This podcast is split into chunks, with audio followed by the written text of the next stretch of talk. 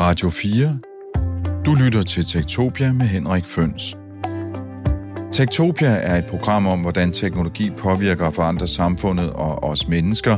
Tektopia er produceret på Radio 4 af Ingeniørforeningen IDA med støtte fra Industriens Fond, Innovation Center Danmark, Messecenter Herning, Index Award og IDA Forsikring. I redaktionen er Dorte Dalgaard.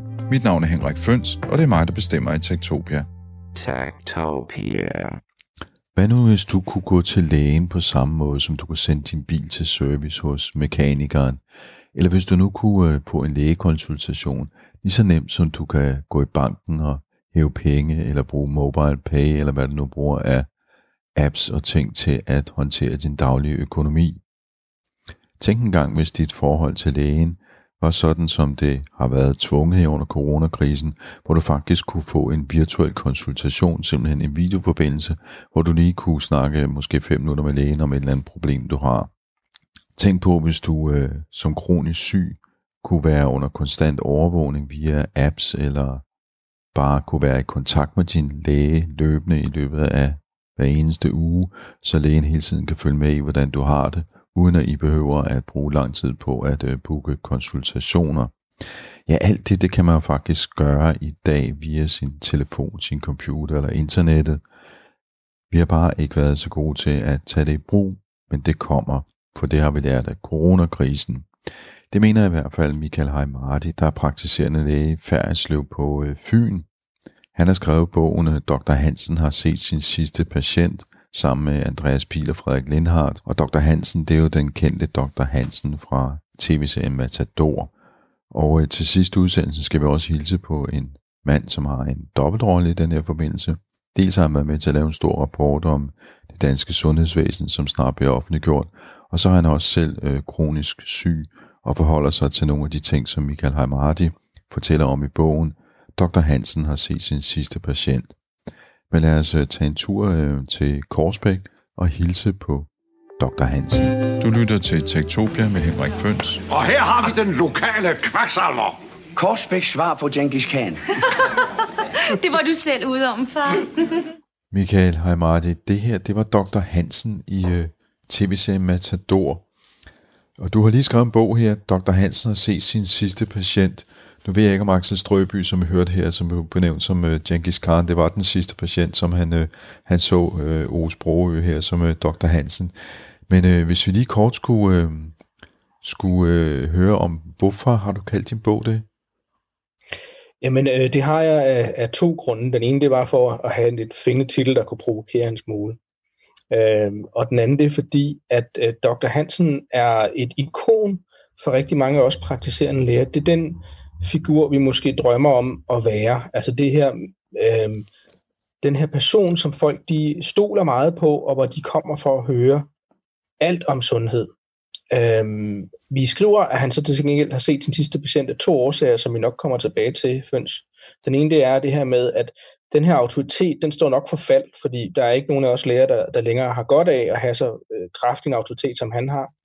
Og så den anden, det er, at Dr. Hansen er jo alene. Han har ikke noget teknologi i ryggen. Han er en afsindig dygtig læge med de remedier, han har. Men i dag har vi nogle remedier, vi er nødt til, eller nogle teknologiske muligheder, vi er nødt til at tage med, når vi skal være læger, hvis vi skal være gode læger. Så øh, den Dr. Hansen, som vi hører her, øh, Ove Sprogø, være, det er en, en Dr. Hansen, der nok er ved at uddø. Vi håber så, at man ved at tilføje noget teknologi og holde fast i nogle af grundværdierne, kan lave en ny Dr. Hansen, der på mange måder er lige så god. Nu er du, øh, nu er du selv læge. Kunne du ikke lige fortælle os, øh, hvad, hvad er din baggrund? Altså det her, det er, din, det er faktisk din anden bog. Ja, øh, altså jeg er praktiserende læge på, øh, på Fyn, en lille, en lille en landsby, øh, der hedder Færdslev, hvor vi er fire læger. Og øh, det har jeg været i seks år her fra 1. maj af. Der har vi faktisk haft butikken i seks år. Så det er det, jeg gør til hverdag. Der er jeg, øh, så at sige, Dr. Hansen, og hjælper både det lille lokalsamfund med, fra vugge til grav, og hjælper folk med alle de sundhedsproblemer, de skal have. Så det er sådan den ene del af mig. Den anden del, det er, at jeg har to forældre, der er programmører, og så har jeg altid været en øh, teknologifan, og jeg har fulgt meget i, øh, med i, hvad der er sket sådan på tekstscenen samtidig med. Og øhm, for en, en det har altid provokeret mig meget af lægeverdenen. Den har været øh, teknologisk meget efter resten af samfundet. Øh, og så for en, en 4-5 år siden, der begyndte jeg for alvor at dykke ned i, hvad er det for nogle ting, jeg synes, der mangler. Den første bog, den handlede om, øh, at vi løfter synet meget og kigger øh, sådan langt frem i tiden, så kan vi se, at øh, den her øh, eller alder meget snart bliver en sygdom på linje med kraft eller lignende, hvor vi faktisk kan gøre en masse ved aldringens proces, og hvordan vil det så påvirke vores samfund. Den er meget futuristisk og henvender sig måske til et lidt mere begrænset publikum. Den anden her, den, den går så hårdt til den hverdag, vi har som praktiserende læger, hvor, vi, hvor man undrer sig over, hvorfor vi ikke øh, har nogle teknologiske muligheder som resten af samfundet. Altså hvis man, hvis man tænker på sin bank, så er der ekstremt mange ting, hvor man selv kan hjælpe og gøre og følge med og så videre. Hvis man tænker på sin praktiserende læge, så er der mange teknologiske muligheder, der mangler. Den praktiserende læge er rigtig dygtig der, vi kan bruge det til rigtig meget, men der mangler nogle basale kommunikationsværktøjer og nogle overblik, både for de praktiserende læger og for patienterne. Men du er selv praktiserende læge, og i virkeligheden, så, og så siger du med bogen her, at den praktiserende læge har set sin sidste patient. Øhm, hvad, hvad, er det, øhm, hvad, hvad er det for nogle ting, du ser, som gør, at øh, du tænker, at det her system, det skal, det skal laves om, det system, vi har nu? Og de vilkår, du fungerer under som øh, praktiserende læge? Altså, i virkeligheden tror jeg, at Dr. Hansen, sådan helt rendyrket Dr. Hansen, så sin sidste patient for nogle år siden. Fordi vi er gået fra et system, hvor vi var reaktive, hvor vi øhm, øh, behandlede punktsygdom, altså en lungebetændelse eller en skade, et forstuet ben eller noget andet til et system, hvor vi har rigtig mange kontroller og følger folk over tid med kroniske sygdomme og andet. Og der er kommet en, en overvældende mængde af dokumentation og regler, man skal overholde indover. Så den her Dr. Hansen øh, figur, hvor man kunne gå ud og hjælpe folk med en skade eller noget andet, gøre noget for dem, og så komme de videre. Den rolle, den har nok været øh, troet i rigtig mange år, så i dag er der ikke så mange Dr. Hansner. Men vi bruger stadigvæk mange af de samme slags værktøjer. Øhm, det vil så sige, vi har ikke rigtig indført noget digitalt eller lignende, der kan hjælpe os. Vi har en en journal, der på mange måder er den gamle papirjournal, men bare hvor der er sat strøm til. Vi har kommunikation mellem os selv og sygehusene, hvor at det fungerer som de gamle udskrivelsesbreve, men der er sat strøm til. Der er ikke rigtig sket noget. Så det, der var godt ved Dr. Hansen, det var den her kontakt, vi havde med vores medmennesker. Den er jo blevet mere og mere truet på, på grund af sådan informationsoverload, Øhm, og samtidig med så har vi så ikke udnyttet de fordele, som det her informationsoverload og det digitale kunne gøre, give os. Det vil så sige, vi troede af et informationsoverload på den ene side. Vi er også troet af, at øhm, der er et tiltagende antal af ældre og kroniske sygdomme. Alt tyder på, at man i 2040 vil se ca. 500.000 flere over 65 og ca. 100% flere over 80. Hvad jeg gjorde på et tidspunkt, det er, at jeg trak øh, alle mine patienter ud i vores, øh, hvad hedder det, vores praksis, og så kiggede jeg på, hvem er det, vi bruger tiden på. Og jeg ved ikke, om det er sådan alle steder, men i vores praksis, der bruger vi cirka 90% af tiden på de 10%, mest, 10 mest sårbare patienter. Og den gruppe, den vil stige ret voldsomt her de kommende år. Så man kan sige, jeg tror, at vi er troet lige nu, fordi at vi har en, øh, en masse opgaver, der ligger foran os, som vi ikke kan løse på den måde, vi, vi har gjort lige nu, og vi er troet, fordi at, at de her, øh, det her informationsoverlov, det tror med at, at belaste os for meget. Så kan man også se, øh, at der er desværre rigtig mange kollegaer, som ikke trives med den måde, tingene kører på lige nu. For nogle år siden blev der lavet sådan en udbrændthedsundersøgelse blandt de praktiserende læger, der viste omkring 35 procent var udbrændte. Og nu er det desværre sådan, at der lige er, er øh, frigivet en ny undersøgelse, der viser, at vi desværre ligger endnu højere lige for øjeblikket omkring 40 procent. Så et eller andet tror nutidens Dr. Hansen ret kraftigt. Men hænger det ikke også sammen med, at der er mangel på praktiserende læger, altså man simpelthen har øh, for travlt? Jo, det tror jeg i høj grad, du har ret i. Men spørgsmålet er, hvorfor vi har for travlt.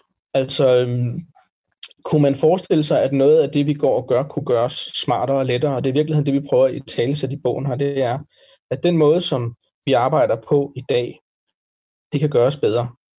Øhm, vi har for travlt, fordi vi stadig prøver at være dem, der løser det hele manuelt, frem for at bruge crowd, altså bruge patienterne, og bruge relativt nemme digitale løsninger til at hjælpe os.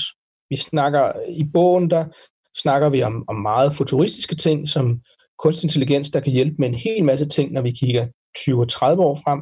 Men faktisk er mange af de ting, der kunne hjælpe den praktiserende i dag, det er løsninger, som man ser i rigtig mange andre øh, steder i, i vores samfund. Altså noget så simpelt som for eksempel et spamfilter på vores e-mails, hvor vi får sorteret alt det fra, vi ikke behøver at fokusere på, så vi har mulighed for at bruge tiden på det, vi skal fokusere på. Det mangler vi som praktiserende læger. I vores øh, praksis, hvor vi har fire læger, og hvor vi øh, hjælper cirka øh, 5.500 patienter, det er faktisk lidt under det gennemsnit, som fire læger vil have i landet. Der ser vi øh, sådan en mandag omkring 200 skrivelser, og det er kun de cirka 20, der er interessante. Og det burde være relativt nemt at lave nogle øh, digitale sorteringsmaskiner, der kunne sortere de her 180 øh, mails fra, eller resultater fra, som vi ikke behøver at koncentrere os om. Jeg tror i høj grad, det, det er den slags ting, der gør, at de her 40 procent af lægerne er udbrændte mere end, at der er for få læger lige nu. Du lytter til Tektopia med Henrik Føns. Men det handler om teknologi også det her, og det er jo et uh, teknologiprogram, så vi skal nok kigge lidt på teknologi nu, og jeg tænker, det, der er nogle forskellige omdrejningspunkter. Nu snakker du om uh, værktøjer, som kan gøre lægens hverdag mere effektiv. Men der er mm. også, uh, hvad skal man sige, værktøjer, som kan gøre patienten mere effektiv, om man så må sige. Uh, så kunne du beskrive nogle af de ting? Uh, hvad, hvad, hvad ser vi i fremtiden? Uh, og i virkeligheden så tænker jeg lidt, det, det, bogen starter et ret sjovt sted, fordi vi starter med at snakke om uh, stetoskopet som teknologi. Og det tænker man jo egentlig ikke som, tænke, som en teknologi. Jeg tænker, det er jo bare sådan et, et høreapparat, men altså, eller et lytteapparat, ikke, som er meget primitivt. Men det har jo i virkeligheden, som du skriver i bogen, forandret rigtig mange ting. Ja, altså øhm, man kan sige, en af de ting, der er med lægen, det er jo, at det er et sted, hvor vi har en meget tæt relation, og vi er meget bekymrede for at skubbe noget mellem patienten og lægen, der kan forstyrre den relation. Og det skægge med, med stetoskopet, det er, at det er jo om noget symbolet på, hvad det vil sige at være læge i dag. Altså jeg bruger nogle gange stetoskopet øh, til at hænge om halsen, når jeg skal på et plejehjem, fordi så ved personalet, at det er en læge, der kommer. Men hvis man går tilbage og kigger historisk på det, så var stetoskopet noget af det, som, øh, som skabte stor modstand, fordi det var et instrument, der kom mellem lægen og patienten, hvor man lyttede øh, til, hvordan det skulle, øh, hvordan hjertet for eksempel slog, og man var bekymret for, at det, at der kom noget teknologi mellem patienten og lægen, det, det fremmedgjorde kontakten. Og lidt på samme måde i dag, så kan vi se, at, at vi er meget bange øh, som læger for, at hvis vi putter noget som helst teknologi ind i vores relation mellem patienten og lægen, at det så kan fremmedgøre den nødvendige intime kontakt, der er. Min påstand i bogen, eller vores påstand i bogen, det er, at teknologi brugt rigtigt kan fungere som stetoskopet, at det kan, det kan være en, en partner, der kan øge vores relation frem for at skubbe os fra hinanden. Hvad tænker du af vores tids stetoskop? Altså, hvad er det mest umiddelbare i dag? Er det apps? Er det kunstig intelligens? Øh, hvad, hvad, hvad, hvad ser du der? Jamen, jeg, jeg ser egentlig, der er flere ting. Jeg ser, den ene ting, det er uh, brugen af patienter. Det lyder sådan meget øh, low-key, men altså crowd er enormt populært alle mulige andre steder. Det vil så sige, øh, som praktiserende læge, der er jeg enormt optimeret, men jeg bruger ikke min patienters tid særlig meget. Øh, I bogen giver vi flere eksempler på, hvis man for eksempel har en, en blodtrykspatient, noget meget simpelt, så i stedet for at stille forventninger til vores patienter i dag, altså bede dem om at sætte sig ind i, hvad er et forhøjet blodtryk? Hvad er det for noget medicin, du skal have? Hvordan skal du have lavet dine målinger, før vi overhovedet mødes? Så har vi en forventning om, at det meste skal foregå op hos os, hvor vi forklarer, hvad der skal ske, og hvordan det skal ske, og vi så har patienten som en meget passiv deltager. Og der kunne vi udnytte enormt mange kræfter hos vores øh, efterhånden meget kloge patienter, kloge lyd så fræk, men efterhånden meget vidende patienter, øh, som faktisk har en hel masse ressourcer. Vi har, man er jo kun øh, hos lægen en, en 5-6 gange om året, hvis man har en kronisk sygdom, men man har øh, altså 8.000 og et eller andet timer derhjemme. Og lad os bruge noget af den tid. Det er et øh, værktøj, man ser i, i øh, alt fra øh, SETI at home til alt muligt andet. Lad os bruge crowden, lad os bruge folks egne ressourcer. Det er et meget stort stetoskop, i fremtiden, tror jeg, at man inddrager patienterne. 85 procent af os vi Google-søger, før vi går til lægen, men kun meget få snakker om, hvad det var, de egentlig nåede frem til, når de kommer til lægen. Øhm, jeg ved ikke, om du selv har haft oplevelse af, at du har søgt noget, før du kom til lægen, hvor du sådan har haft en oplevelse af, at man ikke lige havde, havde hørt om det. Jamen altså, jeg har jo selv en kronisk sygdom, som øh, gør, at jeg skal gå til en specialist. Og nu siger du 5-6 gange om året. Altså, jeg møder en, jeg tror, hver syvende måned. Øh, men, men altså, jeg har jo, jeg har jo, fordi jeg netop har beskæftiget mig med teknologi i så mange år, jeg er jo en af dem, som har for eksempel fået kortlagt mit øh, genom. Jeg har mm. fået kortlagt øh, bakteriekulturen i min mavesæk, og begge dele er, hvad skal man sige, relevante for den sygdom, jeg har. Men jeg har aldrig rigtig oplevet, at, hvad skal man sige, jeg kunne bruge det sammen med lægen. Jeg har engang kunne bruge det sammen med en diætist, som ligesom havde et indblik i, hvad, hvad, hvad, hvad kan man egentlig bruge det her til. Men når man kommer op til en, en læge, så er de sådan lidt... Øh, Øh, det generelle indtryk er, at de tænker, åh oh, nej, nu er der en af dem der, der har sat sig en masse ting, eller det ved de, de ikke lige noget om, eller det kan vi ikke sige noget om. Det skal du ikke spekulere på, du skal bare tænke på sådan her. Og så får man en, en undersøgelse, som i virkeligheden virker lidt som om, at man skal holdes hen, indtil man bliver så syg, at man virkelig skal medicineres eller behandles, øh, behandles hårdt. Jeg synes, hele den forebyggende del, som den information, som man måske selv har samlet sammen, øh, den bliver ikke rigtig taget seriøst. Og det er jo også derfor, man tænker, når, hvor man så henne som patient. Og det er jo noget af det, du også skriver om i bogen. Altså, hvad, hvad er patientens rolle i fremtiden? Og, og jeg tror, du er inde på mange ting der. Den ene ting, det er, det, det er også det her med kontinuerlige målinger. Altså vi går fra, at man har punktmålinger hos, øh, hos specialisten eller hos den praktiserende læge nogle få gange om året, til man konstant laver målinger. Øh, og det tror jeg er et stort stetoskop, så at sige. Det, at vi for eksempel kan følge med løbende i folks vægt og skridt og hjerterytme, øh, som allerede kan lade sig gøre med nogle simple Bluetooth-vægte og nogle simple øh, smartwatches, det vil give os et helt nyt indblik i, hvordan øh, kronikerne har det. Lad os tage noget simpelt. Et, øh, du er kommet til skade med dit knæ. Der er jo to muligheder. Enten så kan du komme op til mig som læge, og så kan jeg følge dig en 3-4 gange, og vi kan se, hvordan det går. Eller også så kunne vi prøve at følge med i, hvordan det går med dine skridt. Hvis du tager flere og flere skridt, så er det sandsynligvis, fordi det går godt. Hvis du tager færre og færre skridt, så skal vi nok have fat i dig, fordi så var der et eller andet, der gik galt. Øh, så på den måde er der nogle, nogle kontinuerlige målinger, som vi kan bruge. Det du oplever, det er jo så bare som patient, det er jo, at vi ved ikke særlig meget om det her endnu. Det svarede til, at du øh, i Frankrig kom og sagde, øh, der, da stetoskopet blev opfundet, jeg har hørt om det her nye smart, der hedder stetoskopet, og så kigger den der læge på dig, der aldrig har hørt om det stetoskop, er meget bekymret, fordi det er svært som læge, når der er noget teknologi, man ikke, øh, ikke har prøvet før og ikke kan forholde sig til. Men jeg tror, at kontinuerlige målinger, det bliver, endnu store, eller det bliver endnu en af de store stetoskoper, det gør det muligt for os at følge med i folks dagligdag og flytte os ud i det rum, der er mellem koncentrationerne på en helt ny måde. Det vil også gøre, at vi kan bruge ressourcerne anderledes. I dag, der hiver vi også en praksis som vores ret bevidstløs folk op to til fire gange om året for at se, hvordan det går med deres kroniske sygdom. Men blandt vores patienter, så er der nogen, der skulle se, ses 8-10 gange om året, og så er der nogen, hvor vi egentlig kunne nøjes med en dialog, ligesom den du og jeg har virtuelt nu her, hvor vi kunne sige, at øh, det går godt nok, vi kan se, at det skrider frem, som det skal. Så vi bruger vores ressourcer lidt forkert ved, at vi ikke har en idé om, hvor alle folk er henne. Så de her kontinuerlige målinger, de har stor betydning. Så siger du kunstig intelligens. Jeg tror, at kunstig intelligens det er den mest potente teknologi, vi overhovedet kommer til at se i vores levetid.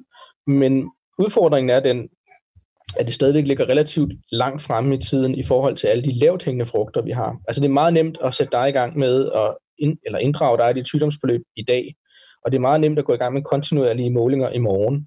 Og det er meget simpelt at lave simple databaseudtræk i overmorgen, men det, der er enormt svært, det er, hvordan vi får alt det her integreret med noget kunstig intelligens samtidig. Men der er vi måske lige steppet videre, der er vi 5-10 år frem i tiden. Radio 4 taler med Danmark. Michael Havardi, hvis man nu tænker sådan, øh, og det gør I faktisk også i broen, der tænker I jo faktisk rigtig langt ud, sådan virkelig futuristisk, hvor man siger, jamen altså, hvis vi skal have den der symbiose mellem øh, sundhedsforbrugeren, som vi nu kalder øh, fremtidens patient i bogen, og så den kunstige intelligens og de her apps og alle de her gadgets, som vi render rundt med, som jeg også har på håndleder på fingrene osv.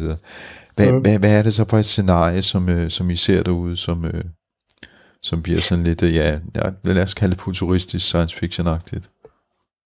Vi ser, at verden omkring os vågner op. At alle de ting, der er i vores hjem, de vågner og måler konstant. Og den her datastrøm, der både indeholder, hvad temperaturen er, og hvor mange skridt du går, hvad dit hjerteslag er, hvor mange gange du åbner køleskabet osv., bliver analyseret af din lille butler, din lille Alfred, der holder øje med, at alting er, som det skal være.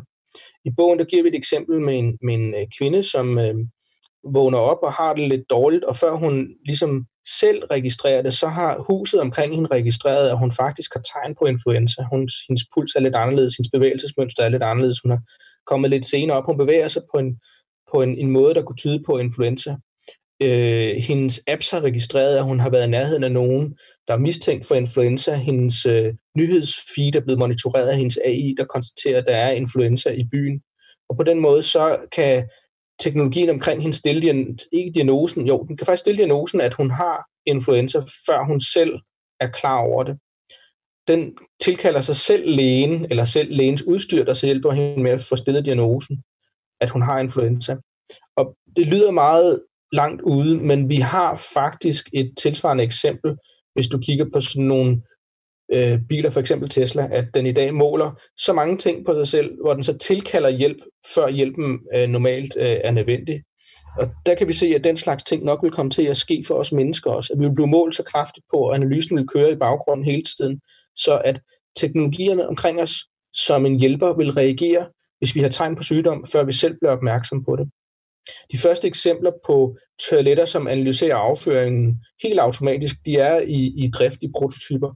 Og man forestiller sig, at hele ens omgivelser bliver målt konstant og sikrer sig, at man ikke bliver syg.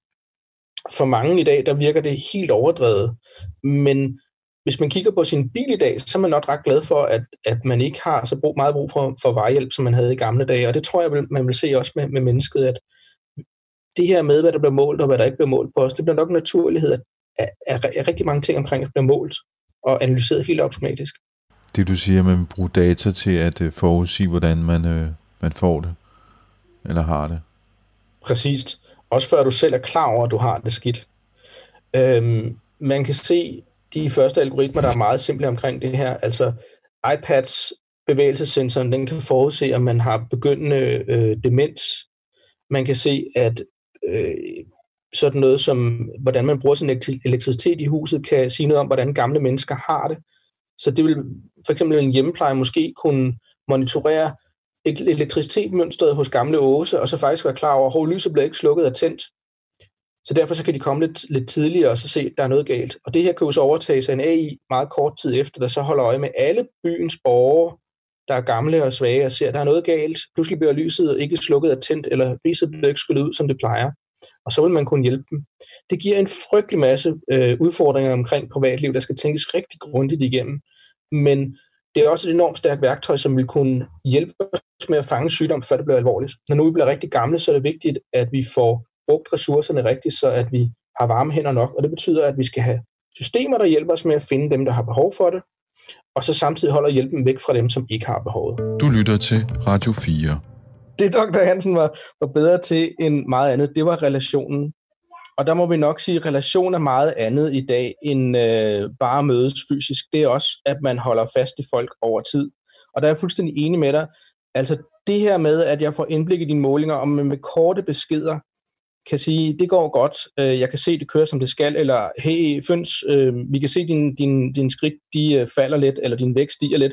Har du styr på det, eller skal vi snakke sammen? Altså den her med, at nogen hjælper en videre, det tror jeg vil, vil have en meget stærk relationel betydning for rigtig mange. Øhm, når vi bruger Facebook eller øh, andre SoMe-medier, så fungerer det rigtig godt, hvis vi bruger det ovenpå en, en øh, fysisk IRL-relation. Ikke? Altså, hvis man kender folk godt i forvejen, så kan man bruge de her værktøjer. Man skal bare være opmærksom på, at det fungerer så meget dårligt den anden vej. Man kan ikke kun være virtuelle med hinanden, hvis man skal have en dyb relation, tror jeg. Der er man nødt til at, at bygge det sammen med noget fysisk. Så man skal, man skal ikke erstatte de her øh, møder med lægen med noget rent virtuelt. Man skal nok kombinere de to, så man har en relation hele året, og så har man nogle tidspunkter, hvor man mødes fysisk mm, og lige mærker dufter hinanden, og så har man nogle andre tidspunkter, hvor man kun har en kortvarig virtuel relation. Du arbejder i bogen også med et begreb, som du kalder for sundhedsempat, som øh, stammer fra en amerikansk øh, ekspert i kunstig intelligens. Hvordan hænger det sammen, og hvad er en sundhedsempat? Øh, det er et interessant begreb, øh, Kai Fu Lee bruger i hans bog AI Superpowers. Han tænker, at øh, den der faktabaserede viden, man har som læge, der handler om, hvor sidder en knogle, eller hvilket medicament skal bruges til hvad, øh, at det bliver mindre vigtigt, hvis man går et stykke frem i fremtiden, 20-30 år, at det meste er overtaget af kunstig intelligens der. Han beskriver i stedet for, at, at sygeplejerske og lægerollen smelter sammen i det, han kalder en sundhedsimpat. En person, hvis hovedopgave er at oversætte teknologiens lidt kolde konklusioner til øh, mennesket, sådan så man ved, hvorfor man bliver behandlet, og hvordan at være en sjæletrøster samtidig. Altså, at det handler om at være empat og kunne sætte sig i personens sted, og så gøre det, hvor man oversætter sundhedsteknologi til, hvad, hvad der egentlig skal ske med en. Og øhm, man kunne sige, på mange måder er det jo lidt den rolle, som sygeplejerskerne klassisk har haft. Ikke? Det er, at øh, man sådan helt klassisk har ligget på en hospitalseng, og så kommer der en eller anden øh, overlæge dillerdaller ind, og fortæller noget hurtigt på latin, og så går man ud igen, og så ligger patienten og ser det forvirret ud, og så skulle sygeplejersken så komme ind og oversætte det til, hvad, hvad betyder det så egentlig? Og den her oversættelse, hvad betyder det så egentlig? Det bliver en af de vigtigste ting i fremtiden, at vi sikrer os, at patienten er 100% med i, hvorfor er det, der sker det med mig, der gør, og høre på deres frustrationer. Men den her helt konkrete faglige viden om, hvilket stof skal bruges til hvad, den overtager teknologien nok mere og mere med tiden. Jeg, jeg, jeg synes, det er et meget spændende begreb. Jeg tror, der går øh, temmelig lang tid, før vi er der. Så øh, der er helt klart brug for faktuel viden hos, øh, hos lægerne meget lang tid frem i tiden også. Du lytter til Tektopia med Henrik Føns. Hvis vi lige skulle runde den med, øh, med at vi er flere, der bliver ældre, og, øh, og der kommer en masse, hvad skal man sige, følgesygdomme, når man bliver så gammel. Øh, kan man bruge teknologi til at forebygge det? Og hvilke typer tænker du her, man kan bruge? Altså, øh, der kan man bruge rigtig, rigtig meget teknologi. Man kan sige, at den første udfordring, den er den, hvad, hvad skal vi behandle? Øhm, altså læger, vi beskæftiger os med sygdom, vi beskæftiger os ikke med sundhed. Jeg ved godt, man kalder det sundhedsvæsenet, men vores opgave er ikke at gå ud og, og forebygge i dag i særlig høj grad. Det er, at når du er blevet syg, så gør vi noget. Der vil man se et skred i, at vi nok kommer til at beskæftige os mere og mere med forebyggelse for at undgå at drukne i det. Og der kan vi jo se, at på mange måder er det her ikke raketvidenskab, fordi vi ved, at simple ting, som hvor meget du går, hvor meget du bevæger dig, hvor meget du vejer, øh, et ordentligt søvnmønster, øh, sådan nogle ting har enormt stor betydning for, om folk har det godt. Og alle de her ting, det er jo, det er jo øh, ting, man kan måle sig frem til i dag. Man kan også sige, øh, hvis man skulle være mere invasiv, så det du køber i Coop, det der fremgår af din øh, Superbrusen-app, det siger jo meget om, hvad, hvor sund mad du spiser. Og hvis man går ind og kigger på mange af de her ting, så vil man kunne give en meget sundere alderdom. Man har bare sådan, øh, for mig at se, så, så har vi bare to størrelser op mod hinanden her. Vi har øh, lighed i sundhed, og så det lange, sunde liv op mod en, en, øh, en, noget, noget, der handler om privatliv, og noget, der handler om friheden til at vælge det, man gerne vil. Og det, det, skal, det skal vi afveje meget grundigt i fremtiden, for vi ved ikke, hvor den her balance den skal ligge henne. Man kan mærke, at det er noget, der har rykket så meget. Altså, hvis man tog diskussionen om rygning for... Hvis den, den tidligere sundhedsminister omkring øh, rygning her fra 90'erne, der var sådan nogle elevatorudsendelser, så vil man se, at folk de buede ham væk, hvis man foreslog, at man ikke skulle ryge i det offentlige rum, eller man ikke måtte ryge på restauranter eller lignende. Så der sker sådan hele tiden et, et skisme mellem, hvor meget må det offentlige blande sig i, og hvor meget øh, bør vi have lov til som, som øh, borgere. Hvis du kigger på alle de her sådan, øh, gadgets, som man bruger i dag, så øh, er et af problemerne, eller som det i hvert fald bliver formuleret jo, at øh, mange af dem ikke er godkendte sundhedsmyndighederne, så det kan være, at øh, læger er lidt forsigtige med at øh, hvad skal man sige, bruge de resultater, som jeg for eksempel kommer med, hvis jeg har taget min skridt, eller eller målt mit blodtryk, eller hvad det nu er, de kan, de dem, så jeg render rundt og bruger. Så er der ikke en vis, øh, hvad skal man sige, usikkerhed omkring de data, det er derfor, de kan være svære at bruge, øh, og måske ligefrem farlige at bruge, hvis man skal diagnostisere folk, eller, eller hvad hedder det, øh, holde øje med, hvordan, de, hvordan deres sygdom eller deres forløb udvikler sig. Jo, altså hvis man brugte til øh, diagnostik eller sygdomsbehandling, så ville man skulle være meget forsigtig. Altså man kan jo også se det med, med Apple og så de her øh, rytmer, som man måler på uret, at der er de meget forsigtige med at bruge det som diagnostik. Men hvis vi skal kigge på, hvad der holder dig sund, så er det måske ikke så vigtigt, om skridttælleren lige har talt øh, plus minus 20 procent korrekt. Der er det nogle tendenser, vi kigger på hos dig som individ. Så hvis vi kan se, at skridtene de falder til det halve, så gør det ikke så meget, at der er målefejl på dit device. Det er, øh, det, er, det, det er ikke der, at problemet ligesom ligger i det. Øhm, så jeg tror egentlig, vi, vi et langt stykke hen ad vejen godt kan stole på målingerne fra de her mange devices, som det drejer sig om vægte, øh, pulsmåler, øh, skridttæller og andet. Det, der måske er det større problem med dem, det er noget omkring privatliv. Altså, hvem er det, der så får adgang til de her data, og hvorfor? Øhm, når det er Google og Apple, der måler, hvor går de så hen? øh, de her geografiske data, der er omkring det. Og det er der, hvor jeg som lærer lidt mere forsigtig med at foreslå, at folk skal bruge et eller andet, når jeg ikke har styr på datasikkerheden i, hvad sker der med de oplysninger, som de her apps de indsamler. Så det, det, det er en anden problematik. Du tænker på, at der er andre end øh, patienten og dig, der har adgang til de data? Jeg synes, det er bekymrende med de her data, hvis vi ikke helt har styr på, hvor de er henne. Men, men sådan helbredsmæssigt, så kan de fortælle en masse om os. Men det, det lyder jo sådan set altså meget godt, at øh, vi er, rigtig mange af os har de her demser, de kan fortælle utrolig meget om vores helbred. Vi kan dele data med vores læge, vi kan diskutere, hvordan vores øh, forløb skal være, og hvordan vi bliver får bedre øh, sundhed, eller hvordan vi måske bliver raske, eller i hvert fald kan, hvad skal man sige, behandle en, en sygdom. Men her taler vi jo om øh, folk, som er øh, relativt privilegerede, folk, som har har indsigt og overskud og, og, og til at, hvad skal man sige, indsamle de her data, til at, til at bruge de her gadgets og til at have de her diskussioner med deres læge. Men hvad med den gruppe mennesker, som ikke har det overskud og måske ikke, hvad skal man sige, er så velbevandret i, hvordan man egentlig foretager sig den her slags ting? Hvad, hvor, hvor de er henne, når Dr. Hansen han, øh, han ikke gider se dem mere? Dr. Hansen han vil også se dem mere i fremtiden, det kan du være sikker på, fordi det er jo en god pointe, Føns, det er det her med, at der vil altid være nogen, der har brug for øh, kærlighed og omsorg, og som ikke vil kunne tage imod alle de tilbud, vi har. Men jeg tror nu et langt stykke af vejen, at for eksempel en skridtmåler kan bruges af de fleste. Og der vil vi faktisk have to hovedgrupper, den vil kunne bruges rigtig godt til. Den vil kunne bruges godt til den som dig, der er en rigtig dygtig selvmåler, og så vil den bruges, kunne bruges til den, der, har stå, der næsten har manglende selvindsigt og ikke er sikker på, hvor mange skridt vedkommende tager. Min, øh, min medskribent, øh, eller min medforfatter, øh, Andreas Pil, han havde en, øh, en mand, der sagde, at han nu var næsten holdt op med at gå, efter han havde haft en skade med sit knæ. Og da han kiggede på hans app, der kunne han så se, at den her mand så gik øh, 10.000 skridt i stedet for 15.000 skridt. Øh, og så er det en helt anden snak, end hvis det er, at man går to skridt i stedet for 10.000 skridt. Så på den måde, så kan man sige, det betyder meget her, at vi får noget kvantificerbart, altså vi kan få målingen ned i noget andet. Øhm, men Øhm, det er et problem i fremtiden, at efterhånden som alle de her målinger, det giver mere og mere potent rådgivning, så vil der være et større spænd mellem dem, der kan tage imod tilbudene, og dem, der ikke kan. Vi snakker om det, eller jeg snakker om det både i den første bog og den anden bog, at spændet mellem dem af os, der kan tage imod alle tilbud, og dem, der ikke kan tage imod nogen tilbud, det vil blive større og større efterhånden, som vi kan mere og mere.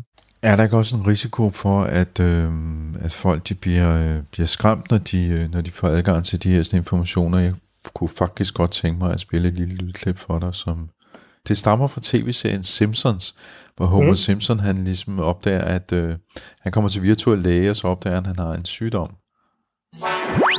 Welcome to Virtual Doctor from the makers of Dragon Quest and Sim Sandwich. Enter, Enter symptoms, symptoms now. Let's see. Crusty sores? Yes. Horrible wailing? Yes. Yes. Any exposure to unsanitary conditions? Duh, we're pigs. Okay, and diagnose. You've got leprosy. Leprosy! Ah! Unclean! Unclean! Unclean! Help us, virtual doc. Look at me. I'm on my knees. Goodbye. Ja, den virtuelle doktor, han øh, lukker ret hurtigt her, da Homer Simpsons han får konstateret spedalskhed. Øhm, kan der ikke komme en eller anden, hvad skal man sige, jeg tror du kalder det overdiagnostisering i bogen? Altså man, man, man, man, man simpelthen tror, man fejler alt muligt og, og overbelaster systemet, fordi man så hele tiden render til lægen og tror, man fejler alt muligt. Helt, helt sikkert. Altså det er jo noget af det, som vi er allermest nervøse for, og øhm, at, at flere informationer skal medføre mere angst og mere belastning af systemet. Øh, men, men historisk er der ikke rigtig noget, der tyder på, at det helt bliver så voldsomt. For en, øh, hmm, at en 3-5 år siden, der blev alle blodprøvesvar frigivet, således at man som borger eller patient i Danmark kan se sine blodprøvesvar lige så hurtigt, som lægen kan. Og i Danmark, der havde vi øh, en stor frygt for, at det ville betyde, at både hospitalslæger og praktiserende læger, de ville blive fuldstændig overstrømmet af nervøse patienter, som så skæve blodprøver og ikke vidste, hvordan, øh, øh om de så var farligt syge eller lignende. Og det har vist sig, at det var vildt overdrevet. Der er nogle ganske få, der ser deres blodprøver før tid og bliver meget bekymret. Men for langt hovedparten, der har det været en styrkelse af deres øh, selvbestemmelse og deres individualitet, at de har været i stand til selv at kigge med på data, og når de så snakkede med lægen, så var i stand til øh, at have en mere kvalificeret diskussion, fordi nogle som øh, din type for eksempel vil have kigget på det. Andre har slet ikke kigget på det, og så har vi den sidste kategori af Homer Simpson, der, der blev meget nervøs, men de har faktisk vist sig ikke at være øh, særlig mange. Der, øh, op til vi skrev den her bog, øh, læste jeg et par fremragende bøger af en amerikansk forfatter, der hedder Hector Poll, hvor han gennemgår nogle studier, hvor amerikanske patienter for eksempel har fået lov til at få fuld, selvinds- øh, fuld indsigt i deres journaler, både hos den praktiserende læge og på sygehuset. Og frygten der, den var også massiv blandt lægerne for, at, at øh, folk vil blive mere angste, at de vil øh, opsøge lægerne, og de vil have unødige bekymringer.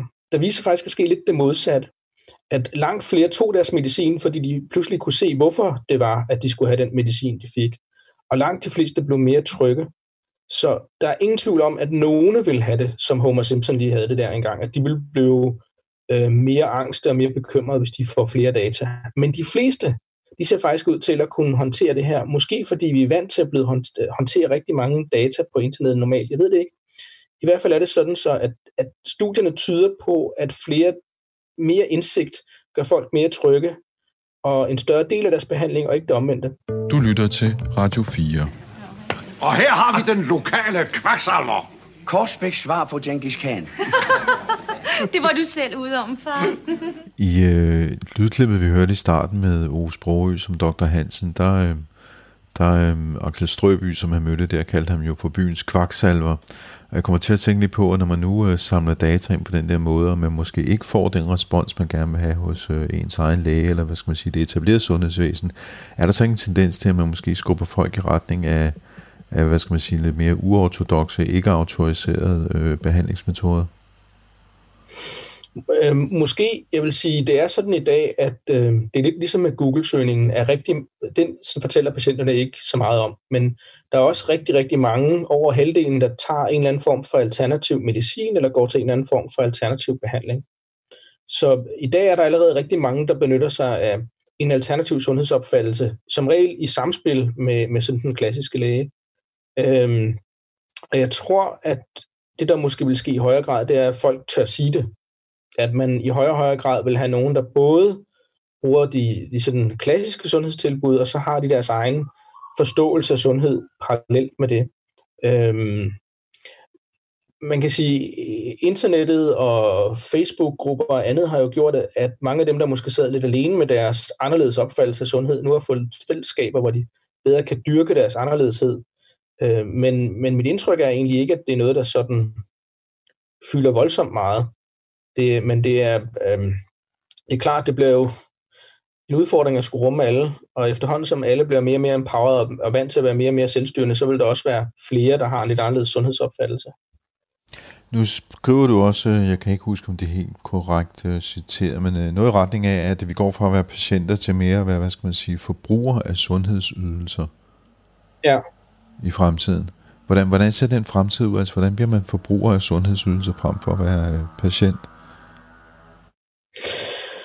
Altså, øh, patient betyder jo den lidende, og øh, sådan traditionelt set, så har det været sådan lidt, lidt øh, underlig en rolle, hvor du kom øh, og havde ikke så meget viden og ikke så mange krav øh, til lægen, som lægen kunne have til dig. Og der tror jeg, vi vil se en, en bevægelse i retning af, at du vil vide mere og mere omkring din sygdom. Du vil have flere og flere målinger at forholde dig til. Du vil have flere og flere kilder. Og så vil du betragte lægen mere og mere kritisk i forhold til, hvad det er for nogle råd, vedkommende kom med, særligt hvis det ikke inddrager dig i, din, i de beslutninger, de kommer med. Måske er analogen meget over i, at øh, vi i dag er forbrugere øh, hos vores øh, mekanikere, at øh, vi undersøger mere og mere, når vi går til mekanikeren. Vi ser lige på Trustpilot, hvordan det er. Vi slår eventuelt lige op en gang, hvis der er noget, vi er lidt usikre på. Og hvis det er en meget dyr reparation, så sætter man sig ind i, hvad pokker det er for noget, før man går ned og snakker med mekanikeren om det. Øh, øh, så på den måde tror jeg, man vil kunne drage lidt den analog, selvom mennesket er meget forskelligt fra, fra bilen, så vil man nok være mere kritisk på samme måde, som man er mere kritisk over for sine mekanikere. Men skal vi betragte os selv som en, en bil, der skal vedligeholdes, og den skal have olie på, og den skal justeres, og hjulene skal pumpe, så vi skal have vinterdæk på og sådan noget. Er det sådan, vi skal se os selv i fremtiden som øh, sundhedsforbrugere? Oha, ikke? Det, det, er, det, det er jo en, en øh, noget for simpel analog, som alligevel holder et stykke hen ad vejen. I gamle dage, der, sendte vi, øh, der, der kom vi kun omkring mekanikeren, når bilen gik i stykker. det, det er nok dengang Dr. Hansen var der, der kom vi kun til lægen, når vi gik i stykker. I dag der kommer vi øh, til mekanikeren eller lægen en gang imellem, men vi har ikke rigtig mellem besøgende haft nogle målere i gang med at måle, hvordan det gik os. Om lidt så har vi de her løbende målinger, så minder det om bilerne i dag, med at vi øh, konstant får målinger på, og når vi har vores kontakter, så kan vi se, der var der noget galt med dit blodsukker undervejs, eller dit hjerteslag, eller din søvnrytme. Og hvad var det så, der skete lige der øh, i november, hvor du havde det så skidt? Så der vil det blive lidt mere som bilservice er i dag. Og så tror jeg, meget kort tid efter det, så vil det være ligesom Teslaen at man egentlig kun bliver kaldt til service, når der er, at der er noget galt, men man ikke har faste serviceintervaller. Så øh, på den måde, så tror jeg, at der er en vis analog, men, øh, men mennesket er bare meget mere komplekst end en bil. Det er jo ikke kun det fysiske, der er også en masse omkring relation. Jeg tror ikke, at min, min bil har så god en relation til sin folkevognsforhandler, men, eller vores folkevognsmekanikere. Jeg tror, det er meget nødvendigt, når man skal formidle sundhed som læge, at man også øh, kan har, har en relation til det menneske, man sidder overfor. Så det er noget anderledes end en bil stadigvæk nu, nu har vi snakket en del om uh, teknologi og den måde, den påvirker dels lægens praksis på, og dels det at være uh, borger, skråstrej, patient, sundhedsforbruger på, uh, at, at det kommer til at forandre de, hvad skal man sige, de roller, og det bliver anderledes i fremtiden. Men her de sidste par måneder med coronakrisen, der har vi jo i vidt omfang oplevet for eksempel det, som vi to gør lige nu, nemlig mm. laver en videokonference, som vi optager. Så har nogle af de her sådan, øh, værktøjer, vi har måttet tage i brug, at øh, simpelthen er nød for at få tingene til at fungere, har de skubbet til, hvordan sådan en lægepraksis som, øh, som din fungerer? Ja, det har den i høj grad. Altså, vi blev omdannet fra et callcenter fra den ene dag til den anden. Altså, vi plejede at have 100-120 mennesker fysisk igennem praksis hver eneste dag. Og der havde vi 12 mennesker, tror jeg, igennem øh, de første par dage efter, i stedet for 120. Så vi har kun set 10 procent af dem, vi plejer fysisk. Og det har jo tvunget os til at klare ting øh, på video, via mail og øh, på telefonen øh, i langt højere grad end tidligere, så man kan løse meget mere uden at skulle se hinanden, end man regner med. Men vi baserer det jo samtidig på en lang relation, hvor vi kender folk fysisk. Og så har man også kunne se, at det har haft nogle ulemper. Altså et eller andet er der sket, siden at langt færre de, øh, de bliver indlagt med hjertesygdom, og langt færre bliver indlagt med kræftsygdomme, så, den, så enten så er de overset, eller så har de fået meget bedre. Jeg tror ikke rigtig på, at de har fået det meget bedre. Så, så en, det, at vi har ændret tingene så pludselig så voldsomt, det gør altså, at nogen er faldet igennem, øh, eller faldet mellem stolene, fordi det nye kan noget smart, men det gamle kunne noget, der var rigtig, rigtig godt også. Og det er jo faktisk en af de ting, vi slår meget hårdt på i bogen, det er, at man skal være forsigtig med at lave meget voldsomt om på det system, vi har, for det er meget velfungerende. Øhm, så ja, det har lavet meget om, men man skal passe på med at ødelægge et system, der fungerer ret godt i dag også. Så man kan sige, at selvom Dr. Hansen fik et stetoskop, så forandrede det ikke verden fuldstændig for ham. Der var stadig nogle af de gamle dyder, der skulle med. Præcis. Det er, altså, man skal huske de gamle dyder. Det er stadigvæk noget med at have en relation, og det er stadigvæk noget med at være omhyggelig. Stadigvæk noget med at tænke sig om. Man skal bruge kunstig intelligens og big data og løbende målinger som en del af værktøjskassen, men man skal ikke tro, det kan erstatte Dr. Hansen fra den ene dag til den anden. Ja, det sagde altså Michael Heimardi, der er praktiserende læge i Færdslev på Fyn og forfatter til bogen, eller medforfatter skal jeg sige, fordi flere forfattere på den. Bogen hedder Dr. Hansen har set sin sidste patient, og den er netop udkommet. Du lytter til Radio 4. Men hvad siger en patient egentlig til alt det her? Ja, sådan en fandt jeg, og øh, det var så heldigt, at han havde en dobbeltrolle som partner hos øh, Deloitte, som har lavet en stor rapport om det danske sundhedsvæsen, der meget snart bliver offentliggjort. Jamen, øh, mit navn er Nikolaj Hestorf. Jeg er til daglig partner i øh, Deloitte, hvor jeg har ansvaret for vores strategipraksis Monitor Deloitte, og arbejdet de sidste godt 20 år inden for strategi og forretningsudvikling og M&A. Og derudover så øh, har jeg selv en tvivlsom fornøjelse at være ramt af en kronisk sygdom. Jeg har konstateret Parkinsons, for godt tre år siden, og har i den forbindelse valgt netop at være så progressiv, som jeg nu kan være i forhold til at, ligesom at tilegne mig mest mulig ny viden omkring forskning og, og tage ansvar i virkeligheden selv for, for hvordan jeg håndterer min, min sygdom. Ja, måske skulle vi lige kigge lidt på øhm, øh, den her rapport, du har på vej. Hvad, hvad har I fundet ud af?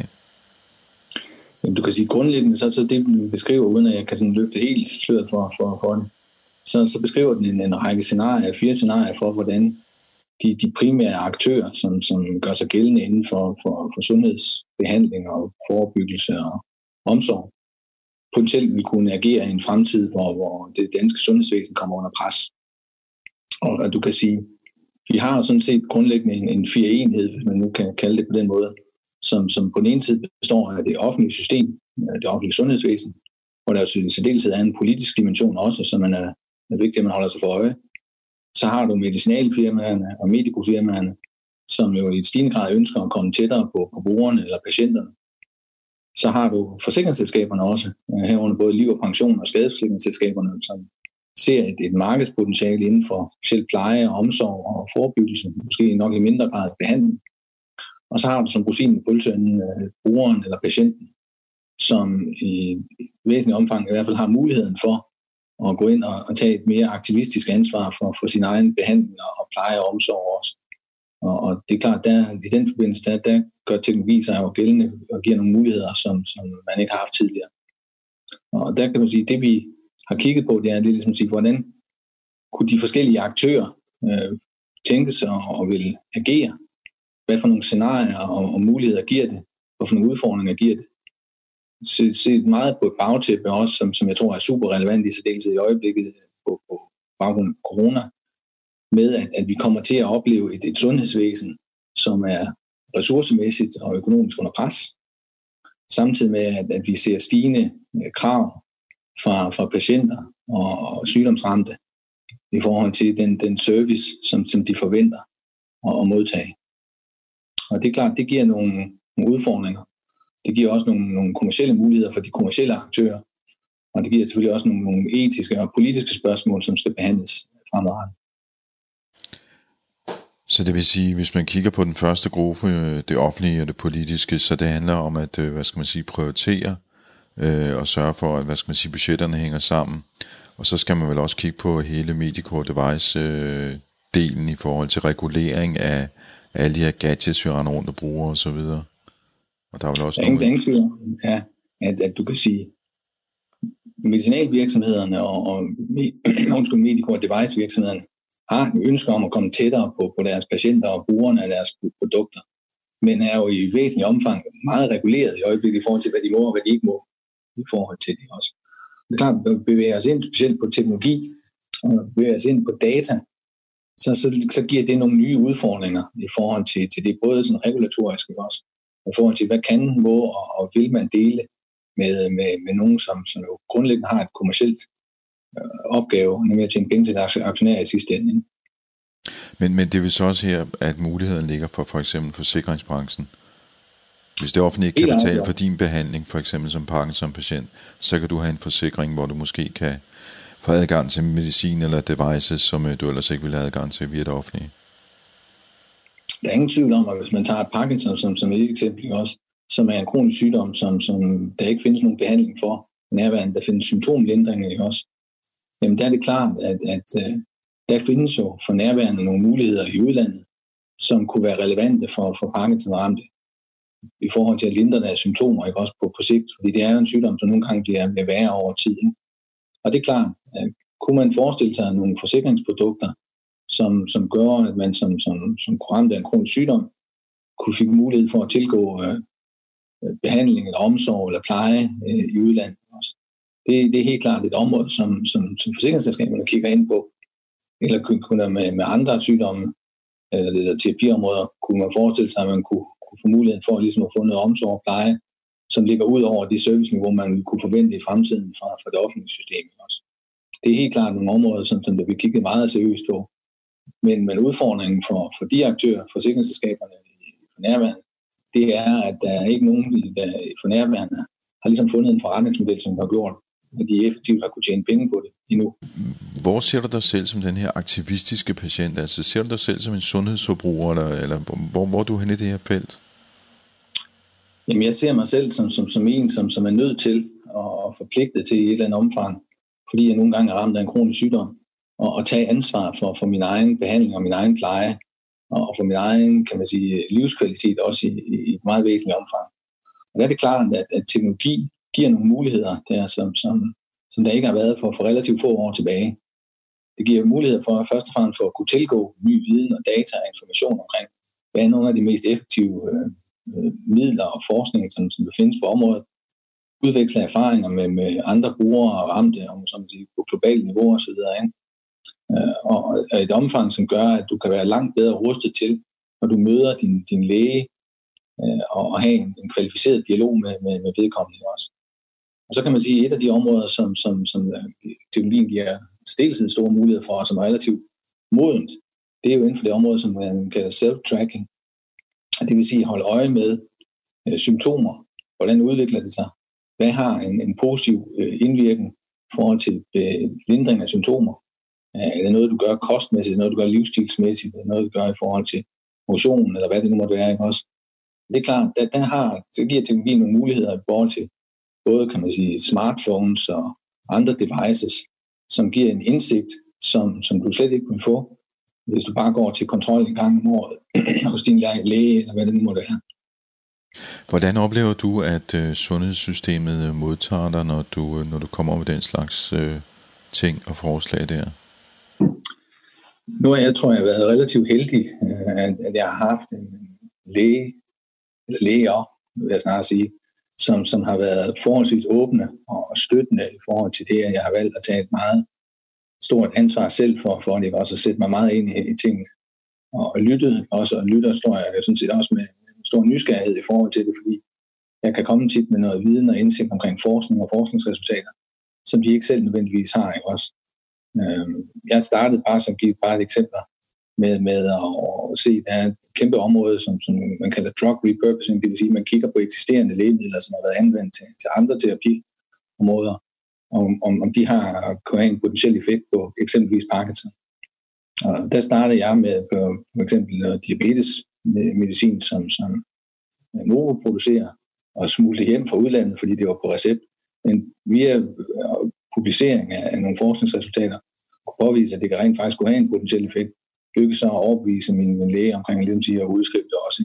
Så, så det, det har jeg gjort i, med, med flere andre øh, lægemidler også. Så det er sådan set, jeg har oplevet på, på det plan en, en åbenhed. Men det, det, det er også kan man sige, på, på den individuelle læge, en, en, en, en læge. Men, på... men, men, men kan, man, kan man ikke sige, at du på mange måder underminerer systemet, eller går, går bag om systemet? Altså hvis vi nu alle sammen gjorde det, ville det hele så ikke bryde sammen? Nej, det, jeg synes, man har en forpligtelse som, som individ til at informere sig selv og sætte sig ind i tingene, altså deltid, når man har en kronisk sygdom, som kun går en vej. Der har du en forpligtelse over for dig selv, du har en forpligtelse over for din familie, du har sådan set også en forpligtelse over for, for samfundet for at gøre, gøre det bedste, du kan. Fordi at, altså, jo, jo længere du kan holde dig rask og røre, jo, jo mindre er omkostninger i sidste ende også for, for systemet og for, for samfundet. Så jeg synes bestemt ikke, du underminerer tværtimod, så synes jeg, du gør en, en, en opgave, som, som er samfundsnyttig i høj grad. At, at, at systemet så kan opfatte det som bøvlet og irriterende, fordi det ligesom øh, interagerer med nogle processer, eller går imod nogle processer, som, som der er, er, er bedaget, hvis du spørger mig. Det er en ting, men jeg mener bestemt ikke, at, at, at du underminerer noget tværtimod.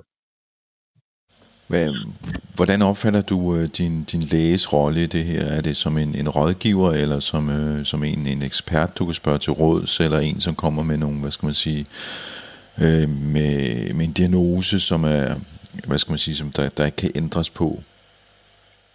Jamen, jeg, jeg, jeg har som sagt været relativt heldig at have nogle åbne øh, læger, som, som, øh, som øh, kunne fungere også i et vist omfang som sparringspartner i forhold til det her også, og som har haft en nysgerrighed i forhold til at høre om, om ny viden og ny forskning, som, som jeg kunne bibringe til dem om, og sådan set også. Når det så er sagt, så, så, så må jeg sige, at altså, lige præcis inden for mit øh, område, jamen der er meget af den viden, og, som, som, som man agerer efter herhjemme, relativt bedaget. Øh, og, og der, der tror jeg, at mange vil opdage, at de er op mod et relativt konservativt og reaktionært system, som, øh, som, som kan være svært at rokke ved, ikke også? Og, og den, den gængse udmelding, det hører jeg fra rigtig mange andre også, det er ligesom bare at sige, at okay, man kommer til, til et møde eller en konsultation med sin læge, og får egentlig blot at vide, ligesom sige, at okay, du kan få noget mere medicin, og det er sådan cirka det. Øh, og noget af den nyeste forskning inden for, for, for det, som jeg nu engang er ramt af, det drejer sig blandt om, om, om træning, motion, kost, livsstil og, og alternative lægemidler, om så må sige, vel at mærke øh, eksisterende lægemidler, som bliver repurposed i forhold til, til Parkinson. Og det sagde altså Nikolaj Hestorp fra Deloitte. Du har lyttet til Tektopia. Vi sender hver søndag kl. 13.05, og efterfølgende kan du finde programmet som podcast, enten i din podcast-app eller på radio4.dk. Og så er der bare tilbage at sige på genhør i næste uge. Du lytter til Tektopia med Henrik Føns